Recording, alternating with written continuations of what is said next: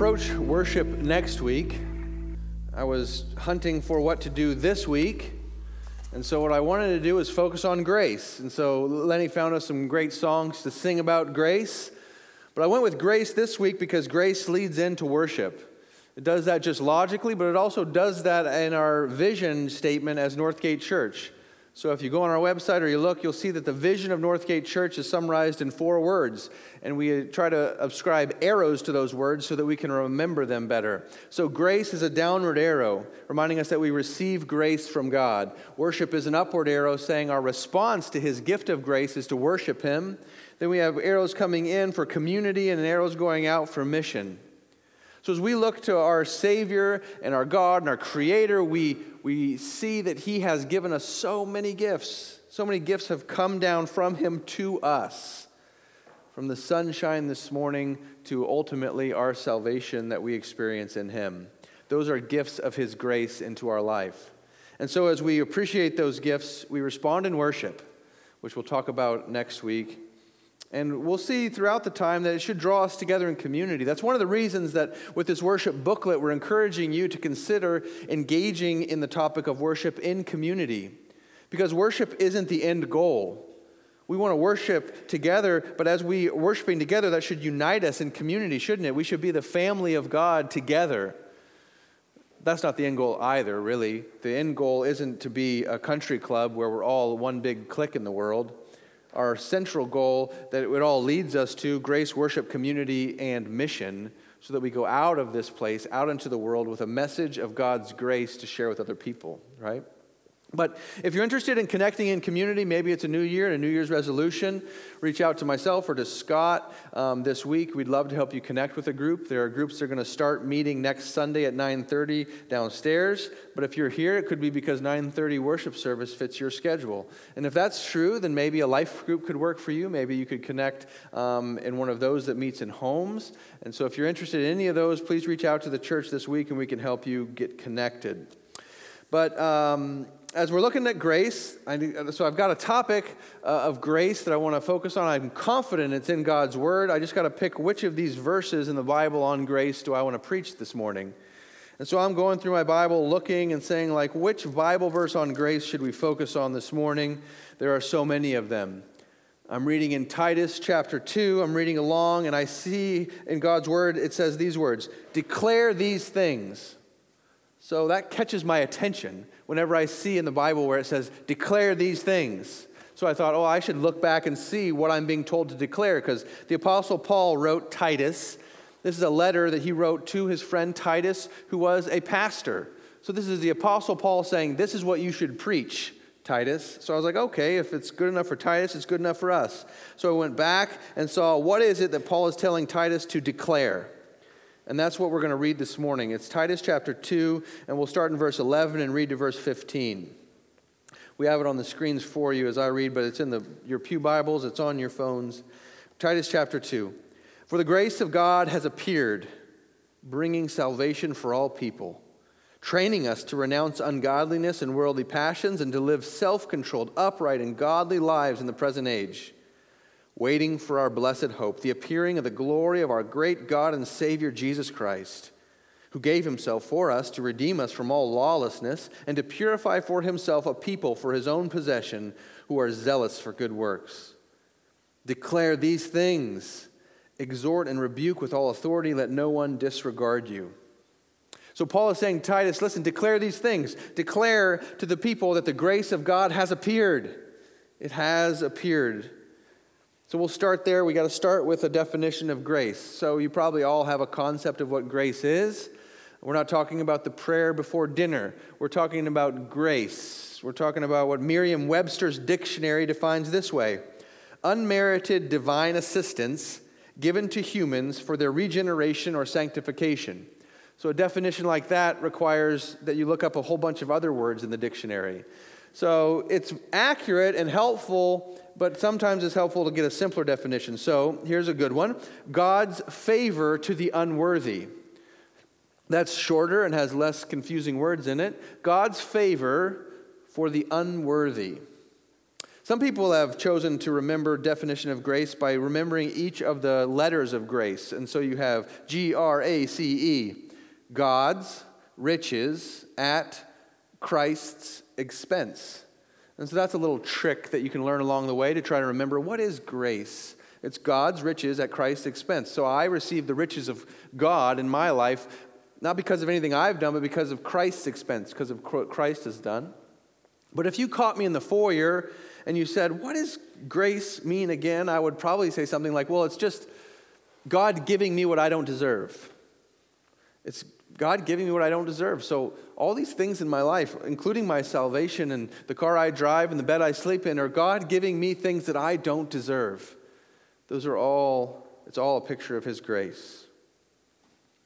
The grace of God is we emphasize it so much, and it's where we start because it is what differentiates Christianity from all the other religions in the world.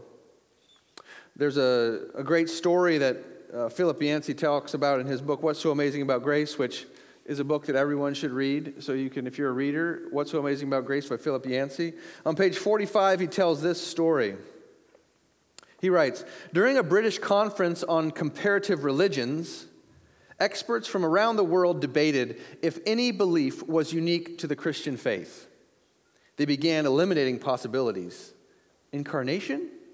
Uh, other religions had different versions of gods appearing in human form. Resurrection. Again, other religions had accounts of return from death. The debate went on for some time until C.S. Lewis wandered into the room. What's the rumpus about? he asked, and heard in reply that his colleagues were discussing Christianity's unique contribution among world religions. And Lewis responded, Oh, that's easy. It's grace. After some discussion, the confer- conferees had to agree.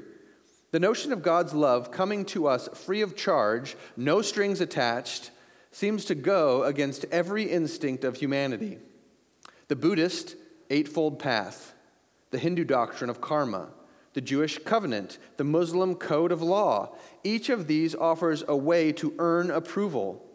Only Christianity dares to make God's love unconditional. So, grace is something we emphasize because it is the one thing that differentiates Christianity from all of the other pathways that people make available. I've heard Christianity described, um, and I've used this illustration before, as a so there's a mountain, and at the top of the mountain is God. And so we want to get to God, and so we have to travel up a pathway to get to God. So this is a really popular illustration today to talk about how do all of the religions of the world all fit together. So postmodern, post-truth people love this illustration, right? So God's at the top. I have a pathway to God. It's my pathway, and I can get to God. But it explains how all the other religions of the world work. So the, the Buddhists have a pathway to God. The Muslims have a pathway to God. Your spiritual friends have a pathway to God. Our friends who say, you know what, if I just do enough good things, I think God will let me into heaven. Okay, that's another pathway to God, different from Christianity's. And so we say, like, okay, look at this mountain. Everyone's trying to get to God, and all these paths get to God, and they all lead there, but just along different ways. And that sounds really good to postmodern ears. But Christianity, again, is differentiated from that whole picture in this way God descended from the top of the mountain and came down and stands next to you at the base of the mountain. You stand there looking at the mountain saying, like, I'm not sure which path to go. Even if I choose this path, it's really hard to get to God. And Jesus is standing next to you and he says, Hey, I am the way, I'm the truth, I'm the life. Follow me. You say, Yeah, well, well, I need to do something, God. I need to work my way to you. And Jesus is like, No, you've missed it. I came to you. The grace of God has appeared. He came down from the top of the mountain and he stands next to you and he says, Just follow me. I'm the way, the truth, and the life. There's not a path you have to go, there's not a, a, a series of obstacles that you have to overcome to get to me. I came to you.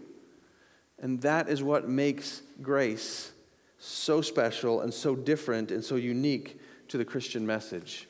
We simply look at this moment whenever the grace of God appeared to us 2,000 years ago in Bethlehem, which we just celebrated when the grace of God appeared. So if you're following with Paul's logic as he writes the letter to Timothy, then you're going to work your way through verses 12 to 13 and eventually get to 14. But what I'm going to do is just skip to verse 14. Because the way that Paul writes his sentence, we're going to get to 12 and 13, but when he gets to verse 14, he starts to elaborate on Jesus Christ, the grace of God that appeared. And so if you look at verse 14, it says this Jesus Christ, who gave himself for us to redeem us from all lawlessness and to purify for himself a people for his own possession who are zealous for good works. So he begins to describe this moment when, when the grace of God appeared, when Jesus appeared um, on earth. And it says that he gave himself for us to redeem us from all lawlessness. To redeem us from all lawlessness. That's why Jesus gave himself. So, to make that sort of resonate and land with us, we have to sort of think it through. Okay, so to redeem us from lawlessness. Okay, lawlessness. That means like to break the law, to not have law in my life. It means I live my life regardless of the law. I just do what I want to do. So, God's law, are we living lawless lives? Well, God's law is, is, really long. It takes up lots of pages in the Bible. But to summarize it, we look at the Ten Commandments, right? So, have you lived a lawless life? Have you lived in lawlessness? Well, have you ever uh, lied? Have you ever uh, coveted something? So it's not hard to walk people through God's law and say, like, probably you've broken God's law. So if you can admit that you've broken God's law, then, then theoretically, if you break the law, you go to jail, right? And I know that's oversimplification of the process, but if you break the law, you go to jail. And so when it says that we have been redeemed from all lawlessness, the imagery that Paul is creating here is he's saying, like, listen, you are in bondage. You are behind bars. You have lived a life of lawlessness. And what Jesus did when he gave himself up for you is he set you free from your bondage. He opened those doors, and you have been set free from your prison. And you land in that prison because you were lawless. And that is what he's saying. Jesus gave himself up for us. He said, I'll take your prison sentence, I'll take your punishment, and you can go free. You didn't earn it, it was a free gift that God gave you, his unmerited favor. But once you walk out of those that prison and you're on the street and life lies before you, what do you have going for you? So, two times in the last two weeks, Northgate Church has been contacted by men who had just gotten out of prison. So I talked with both of these men over the last two weeks who had just gotten out of prison, and they told their story. And um, I don't think I had really paused and appreciated until the last two weeks how difficult it is when you first get out of prison. So you're so grateful for your freedom. You're very happy to not have to be in prison. But you have just been released from prison, and now here before you lies your freedom, and you still have a real uphill battle, don't you? Because now you got to figure out a vocation and you got to figure out finances and you got to deal with your reputation. And it's an uphill battle. And so these two gentlemen, we tried to help in the best way we could given the situations involved. But, but what it did, it helped me see that to be redeemed from lawlessness is just step one. To be forgiven of your sins and set free is just step one. That's why Paul says there's, he, he gave up himself up to us to redeem us from the law, from our lawlessness. And then once you are redeemed, then you are purified and you belong to God. That's why he says that he has redeemed for us for all lawlessness to purify for himself a people for his own possession. So you're set free from prison, and then up pulls the Cadillac, and it is the king of the universe. And he says, Hop in. I got a job lined up for you. I got a house lined up for you. You can wear my robe. You can wear my ring. You can have all my authority. You can have all my wealth. It's all my power is at your possession because you are my possession. And that is what our salvation is. That's why we sing about amazing grace. How sweet the sound, because not only have we been set free from our sin, that we have been purified. Our reputation is now the people that are pure. And now we live into this reputation and we live according to the vocation that He gives us in His kingdom. It's grace, it's amazing grace. And grace comes first. That grace should motivate us to live for Him, to be zealous for good works. His grace.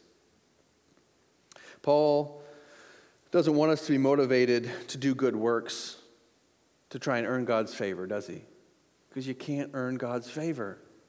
He wants us to be motivated for our good works out of gratitude for the freedom we experience, the identity that we live in, and all the power that He's been given to us through His Holy Spirit. As we look to grace in verses 12 to 13 now, so we've looked at verse 11 and verse 14. So now we start to look at grace. And we are still in verse 11, actually. We see that the grace of God appeared, bringing salvation for all people. If you look at verses 11 to 14 in the Greek, because it was originally written in the Greek language, verses 11 to 14 is one long run on sentence. And, you know, back in elementary school, you learned about how sentences are put together. You have to have subjects and verbs and objects and all those things. To summarize it for us, what he is, Paul has written here is a really complicated sentence, but to simplify it, grace is the subject of this long sentence. And grace does a number of things. Grace brings, grace trains, and grace waits. And so that's what we're going to look at. First, we're going to see it brings salvation. Then we're going to see that it trains us to renounce a certain way of living and live a different way.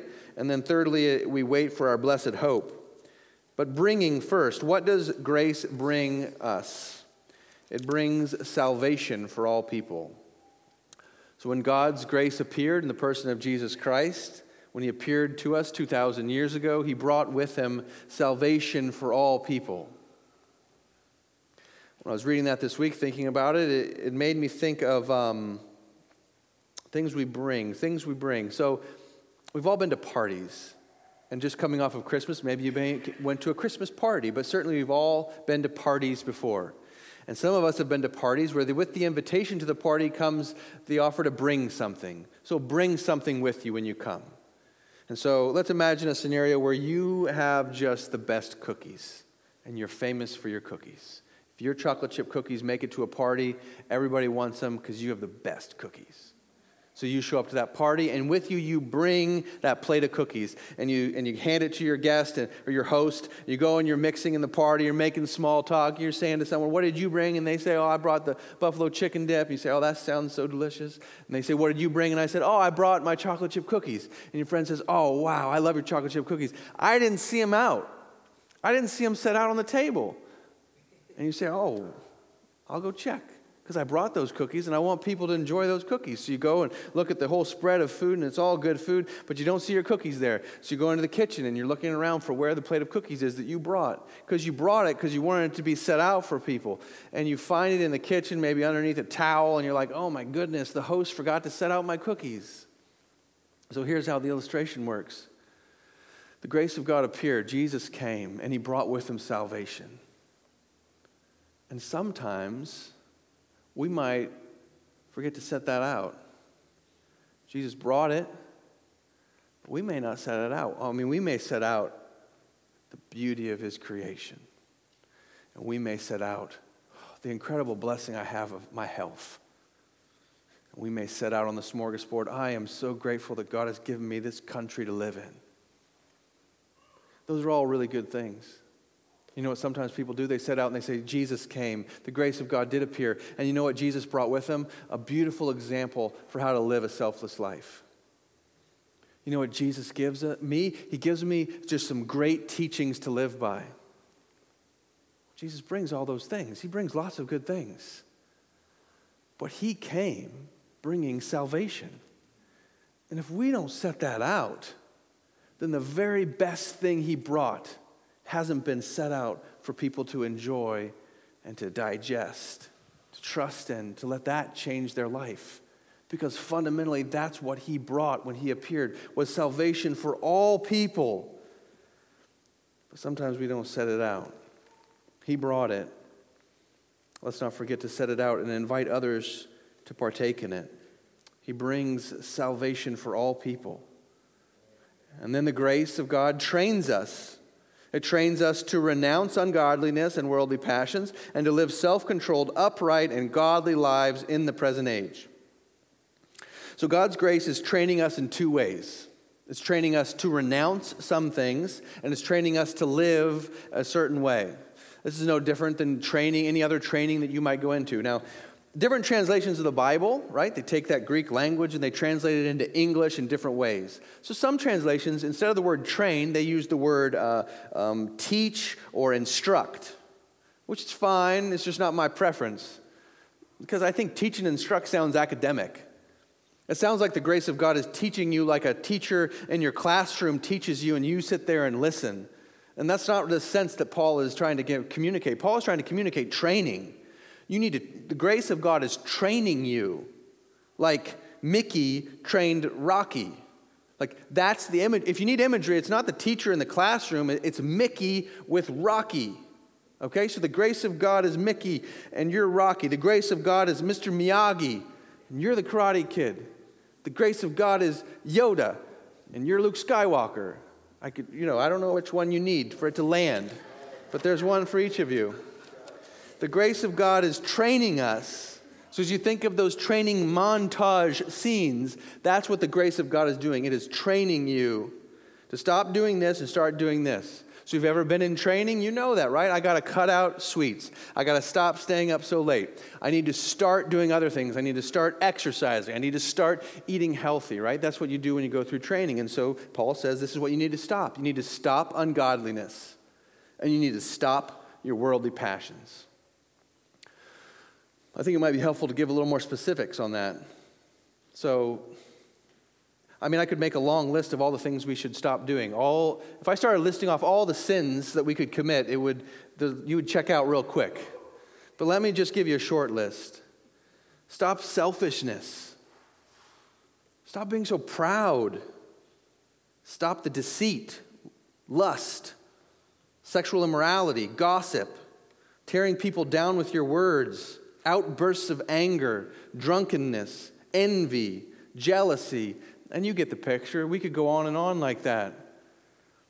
The grace of God trains us to stop those things. Now, how does the grace of God train me to stop my selfishness? Well, I think what the grace of God does, if you'll meditate on the grace of God, then this is what you'll start to think about. You'll start to think, why do I need to be selfish?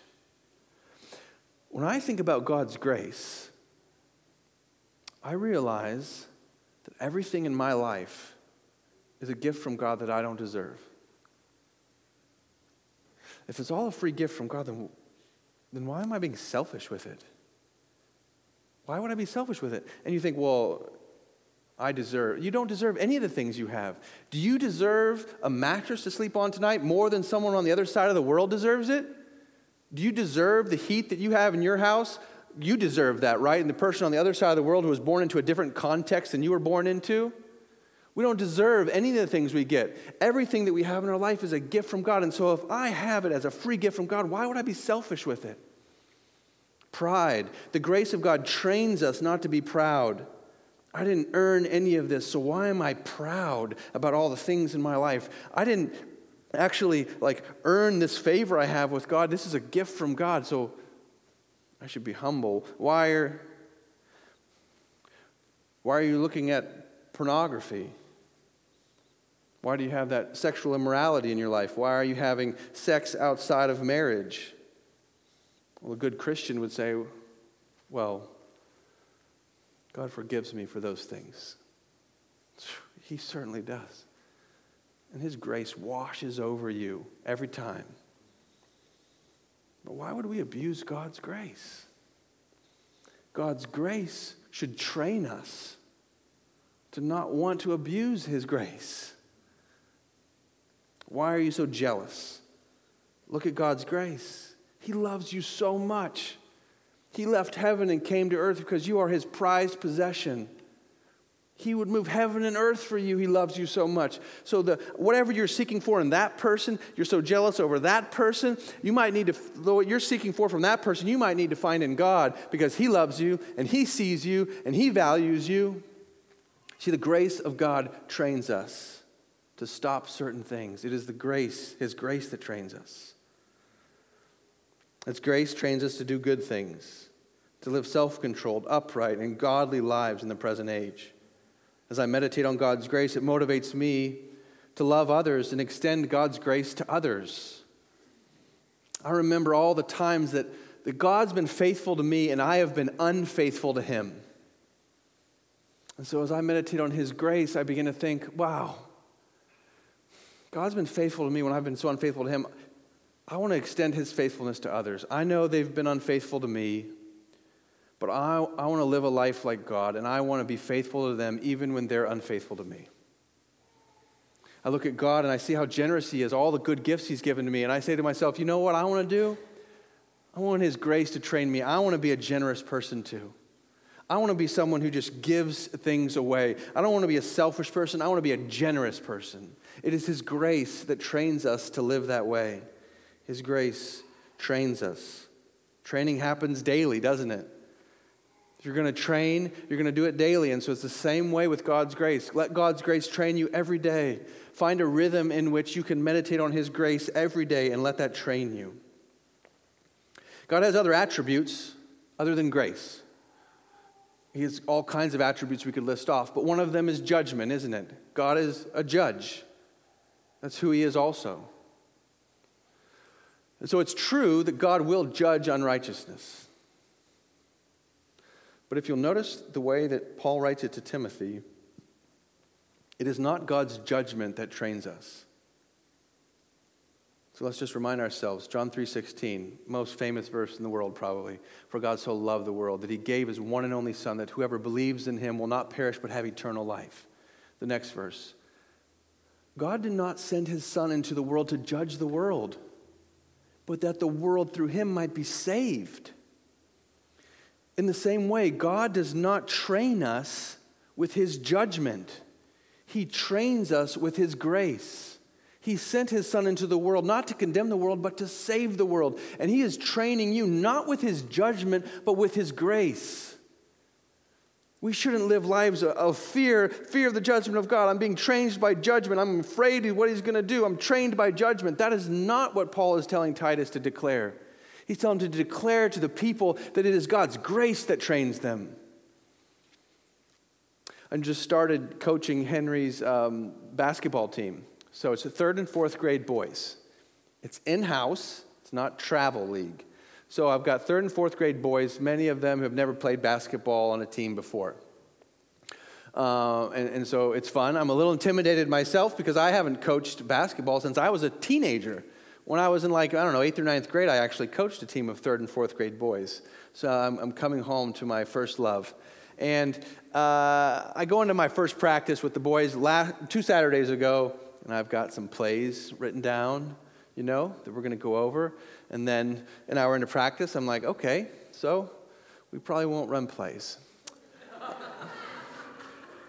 so I've had two practices now. I'm just figuring it out. I've decided I am their Phil Jackson and they are my Michael Jordans. I will train them. I will train them. And so I learned, it's been a long time since my teenage years, since I was training in basketball. We don't call them suicides anymore, they're line drills. So we did the line drills, uh, and I'm training them. I'm blowing the whistle, touch the line. They're running back, run harder. I'm training them. Some things they need to stop doing. So they need to stop looking down when they dribble all the time. You've got to stop that. Some things they need to start doing.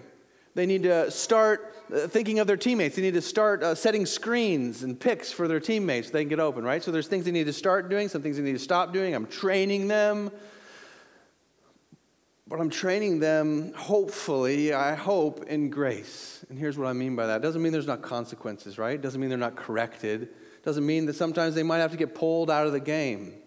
It means this I hope those kids on the team know that I love them regardless of how they perform. I love them whether or not they can look up when they dribble or if they can't look up when they dribble. They are a valuable part of my team regardless of how they perform. That's how I want to train them.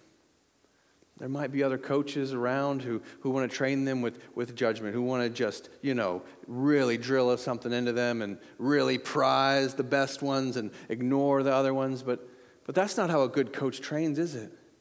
He lets those players on his teams know no matter what happens out there, you are valuable to me, and I love you. God's grace trains us. We should let God's grace affect us as it flows out from us to train others. It, the 13, uh, verse 13 gives us waiting. So God's grace brings salvation, it trains us, and then it is waiting. And so through grace, it causes us to wait for our blessed hope, the appearing of the glory of our great God and Savior, Jesus Christ. So God's grace first appeared 2,000 years ago when Jesus arrived the first time.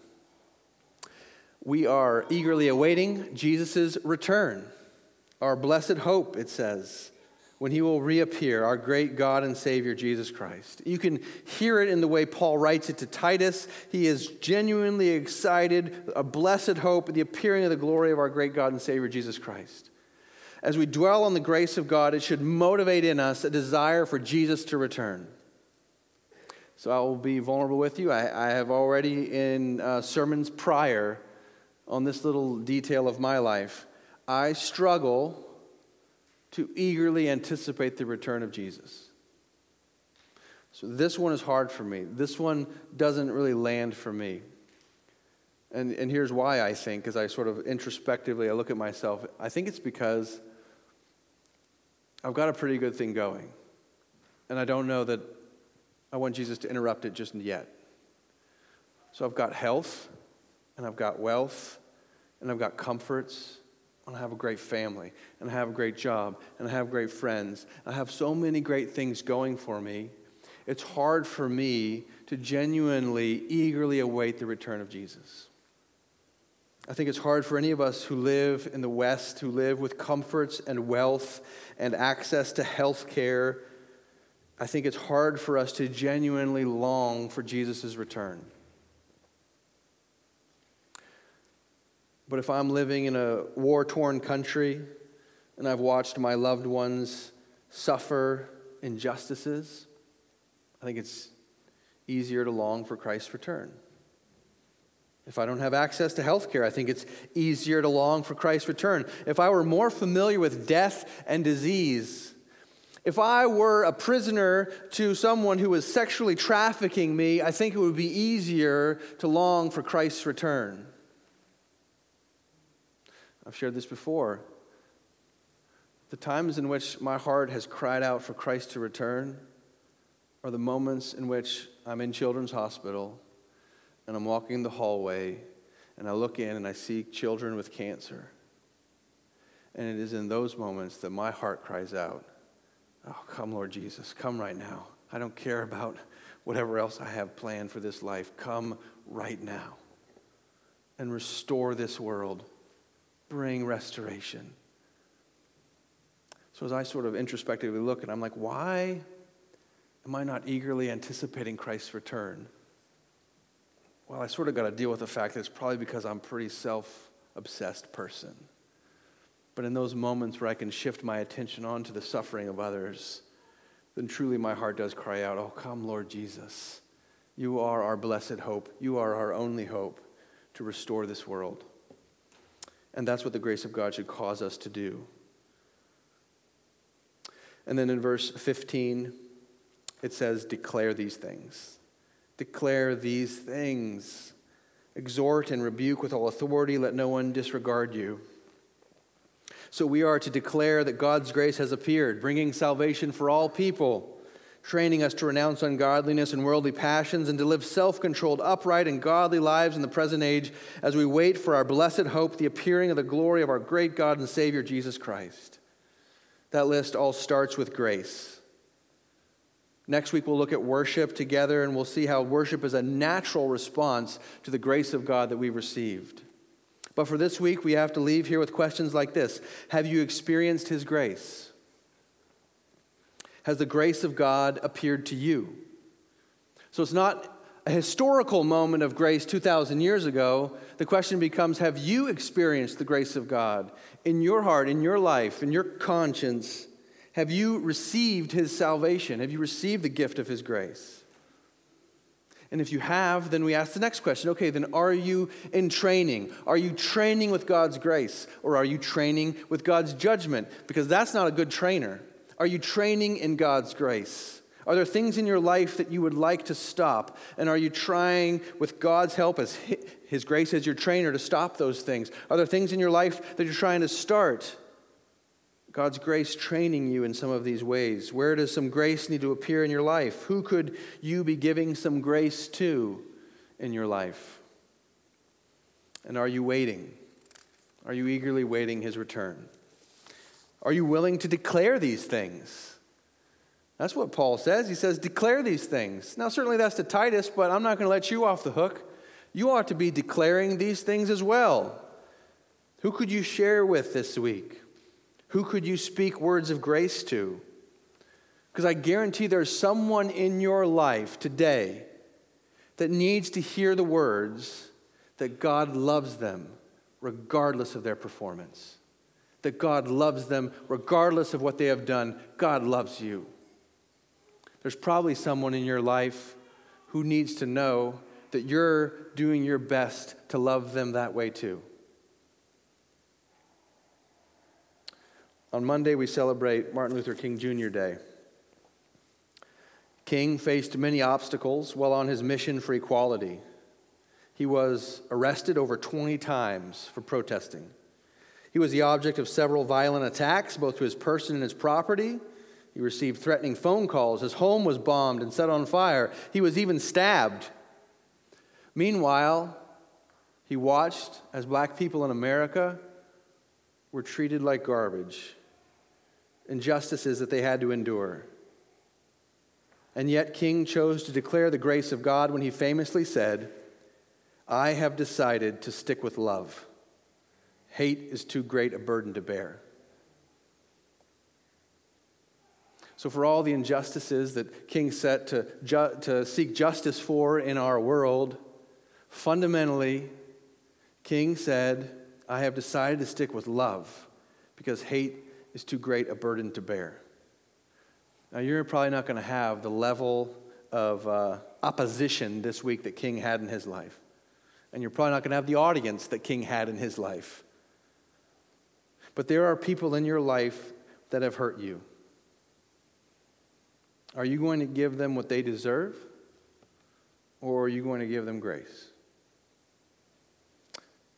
You know, in that conversation, just what you could say to give that person just what they deserve.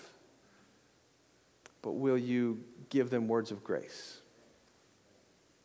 When the conflict happens this week, at work or at home, are you going to get even? Or are you going to give what they don't deserve and give them grace? I pray that the grace of God would appear in your life this week.